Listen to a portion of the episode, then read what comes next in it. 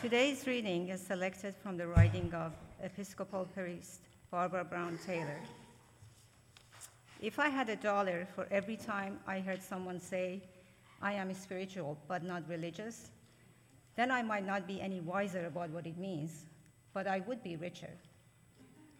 I hear the phrase on the radio, I read it in interviews. People often say it to my face when they learn that I'm a religion professor who spent years as a parish priest. In that context, people are usually trying to tell me that they have a sense of the divine depths of things, but are not churchgoers. They want to grow closer to God or the holy, but not at the cost of creeds, confessions, and bad coffee. Some of them have resigned from religions they once belonged to, taking what was helpful and leaving the rest behind. Others have collected wisdom from the four corners of the world, which they use like cooks with a pantry full of spices. Plenty of them are satisfied too, even as they confess they're sometimes lonely. I think I know what they mean by religious. It is the spiritual part that is harder to grasp. My guess is that it may be the name for a longing, for a meaning, more feeling, more connection, more life. They know there is more to life than what meets the eye, and they have drawn close to this more in nature, in love, in art, in grief. Indeed, they know that somewhere along the line, they were sold the idea that God is chiefly interested in religion or that God's home was the church. Even as they know, we know that the earth is so thick with divine possibility that it is a wonder we can walk anywhere without cracking our shins on altars.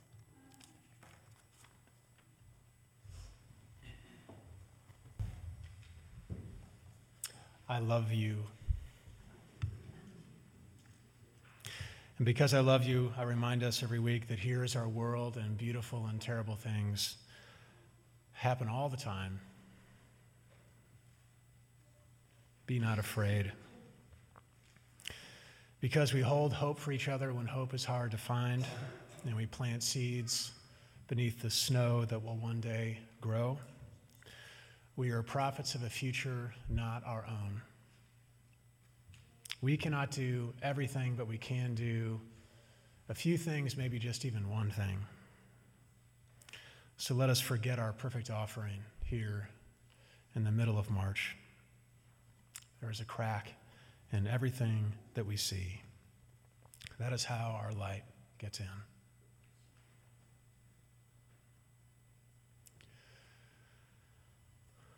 So it is a Tuesday in March, and even though you have seen the bags of mulch piled near the doors at the Home Depot waiting for their turn, and you have seen the perennials peeking out in a blaze of climate change fueled February, the second hottest month in world history, only to retreat frightened and scolded by icy winds of March coming in and wrecking the place like a lion you know it is not good for you to stay cooped up and all fevery with cabin fever.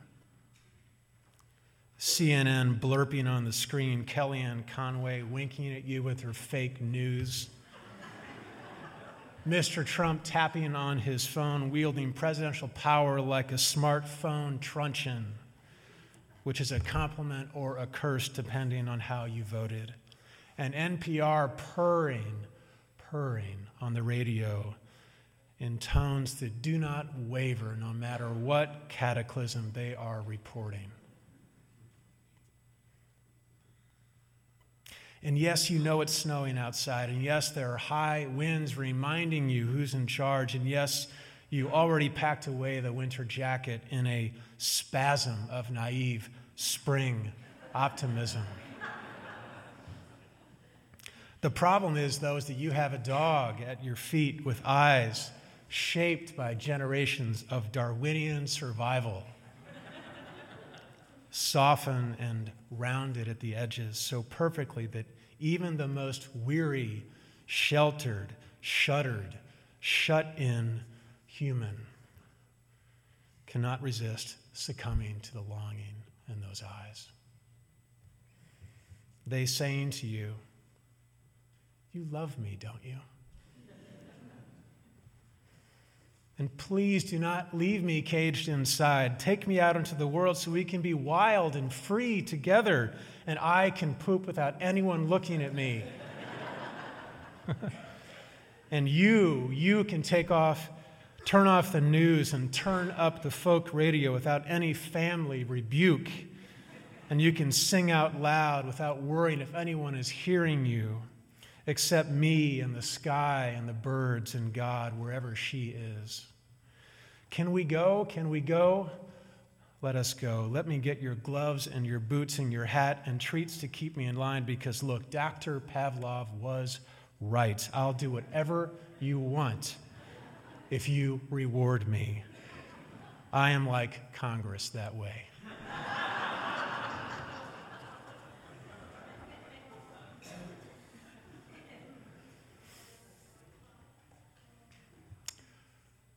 168 hours. That is what each of us are given in a week. You heard a minister say that in the midst of all the great inequalities, one thing that all of us share are these 168 hours working, sleeping, smartphoning, 21 hours a week on average per American on the smartphone. Talking, eating, cleaning, driving, waiting, cooking, loading and unloading dishes, wiping noses, exercising, listening for a precious few in silence. 168 hours. Forget everything else you've heard in this season of Lent. What Lent is about is looking at your life and changing what is not working. And so you make a true confession that it feels hard sometimes, doesn't it? To make time for the things that you say you most care about. It feels hard to have time to reflect the values that you say you believe in. And so you ask yourself a good question What do you have to say no to in order to say yes to the things you most want to spend your time on? And so, given that, what is one hour spent in a mid March storm? Boots on, laces tied, hat pulled down over eyes, neck thingy pulled up over the nose, jackets layered and layered. What are you? You are a dog walking late winter ninja, ready to do jujitsu against any foe, be that foe a squall of snow or wind or wasted time, unexamined hours, and precious little noticing of this one wild and precious, precious life. Holy you exclaim, as the nor'easter breath pushes up against your body. It is interesting, is it not, how words like holy, which share the same origins as whole and heal, which Sarah sang so beautifully for us, are reserved most often for our curses these days. I mean, you get it. Not too many of us pepper our language with religious words for fear that others might think that we're more religious than we think we actually are. But nonetheless, it is a bit sad, isn't it? It's a bit of a loss. Because you remember it was Emerson, St. Emerson, who said that true miracles are found not in the breaking of natural laws in the Bible, but in what he described as blowing clover and silver rain. Or, in other words, isn't this world holy? Don't we say that we believe that? Well, yeah, but instead of clover and rain, here comes the dart of sleet and the slices of snow. Those who might say that spirituality is found in nature and walking, sorry, John, in the woods sometimes seem to forget how terrible and terrifying nature can be or life can be, which you think of as you push and push against the weather resisting you. The privilege of having a house to go back to and the heat on and a steaming cup and slippers, not 50 minutes away, makes it easier for you to bask in the holy glory of this earth that is at once a beautiful and dangerous and fickle garden. Because it could be different. And so you wonder would Emerson's words resonate with you tonight if you were worried about heating assistance being cut off in the latest budget proposal? Would Emerson's words resonate with you tonight, know, knowing that you are one eviction notice away from becoming the homeless after being the housed? You wonder if the dog asks such difficult questions. As you watch him porpoise through the snow in an ocean of white and white and white and white. And then he returns to your side and he's smiling and in love with you, reminding you of the quip that you want to be the person your dog thinks you are and not the person your cat knows you to be.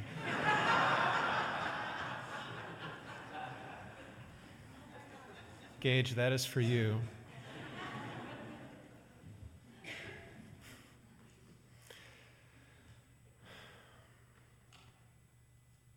Because how much there is to confess there in the harsh wind, in a storm, alone with the dog, where no one can hear you.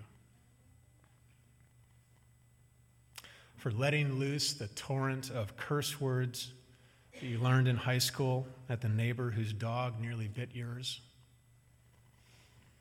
For staying silent when a table of sort of friends snickered at a cruel joke, for losing touch with real friends and not Facebook friends who left a voicemail and sent you a card but live in a distant city, for staying safe too often in the bubble of the suburbs, finding too many re- good reasons not to get out of your comfort zone, for taking for granted the living, loving bodies inside your house, for lacking the courage of your convictions and for spilling creamer on the counter at Starbucks and not cleaning it up.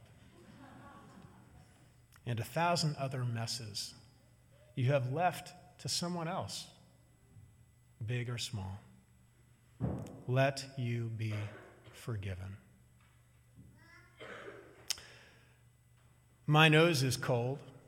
Can I nuzzle your hand? says the dog reminding you that you don't have to drag yourself through this storm, repenting and repenting and repenting. Just confess enough to get the hurt off of your chest and change what's not working here in mid March and begin again those 168 hours per week in love. And just then, as though the nor'easter senses you need to clear the air, a big gush of wind comes down the hill and it pushes through your body and into the woods beyond, where it catches an old, been there, done that trunk of a tree and presses it sideways until it snap, crackles, and pops in half, and it sends the top crashing in a cloud of snow onto the top of younger, healthier saplings, squeezing out their life. This is the world beautiful and terrible things will happen. And even though you hear your minister say, Do not be afraid, the, ta- the dog's tail goes between its legs. And if you had one, yours would too. Because these are dangerous times. These are nor'easter times. And in a sacred, sainted world, you can admit to feeling a little worried and afraid about the desecration you see because in between the marches and the pink hats and the protest hashtags and the Saturday Night Live skits and the fundraisers, this is how you sometimes feel, isn't it? You were caught in a storm. You feel alone. You are afraid. You are worried. You, the stay at home parent, you, the healthcare worker, you, the Obamacare recipient, you, the immigration lawyer, you, the transgender kid, you, the Meals on Wheels receiver, you, the black kid who just got the talk from his mom about what to do if you're pulled over, you, the Muslim I talked about in Worcester, you, the UAC member trying to figure out what does it mean actually to live my faith in my life, you, the minister trying to comfort the afflicted and afflict the comfortable, knowing that very often that person is the same person. The world so broken. The world so beautiful. The world so sacred, so desecrated. Which is why you come to church, maybe, not because this is the only place you find God or healing or wholeness or wholeness or forgiveness, but because you need, we all need as many altars as we can find. Amen.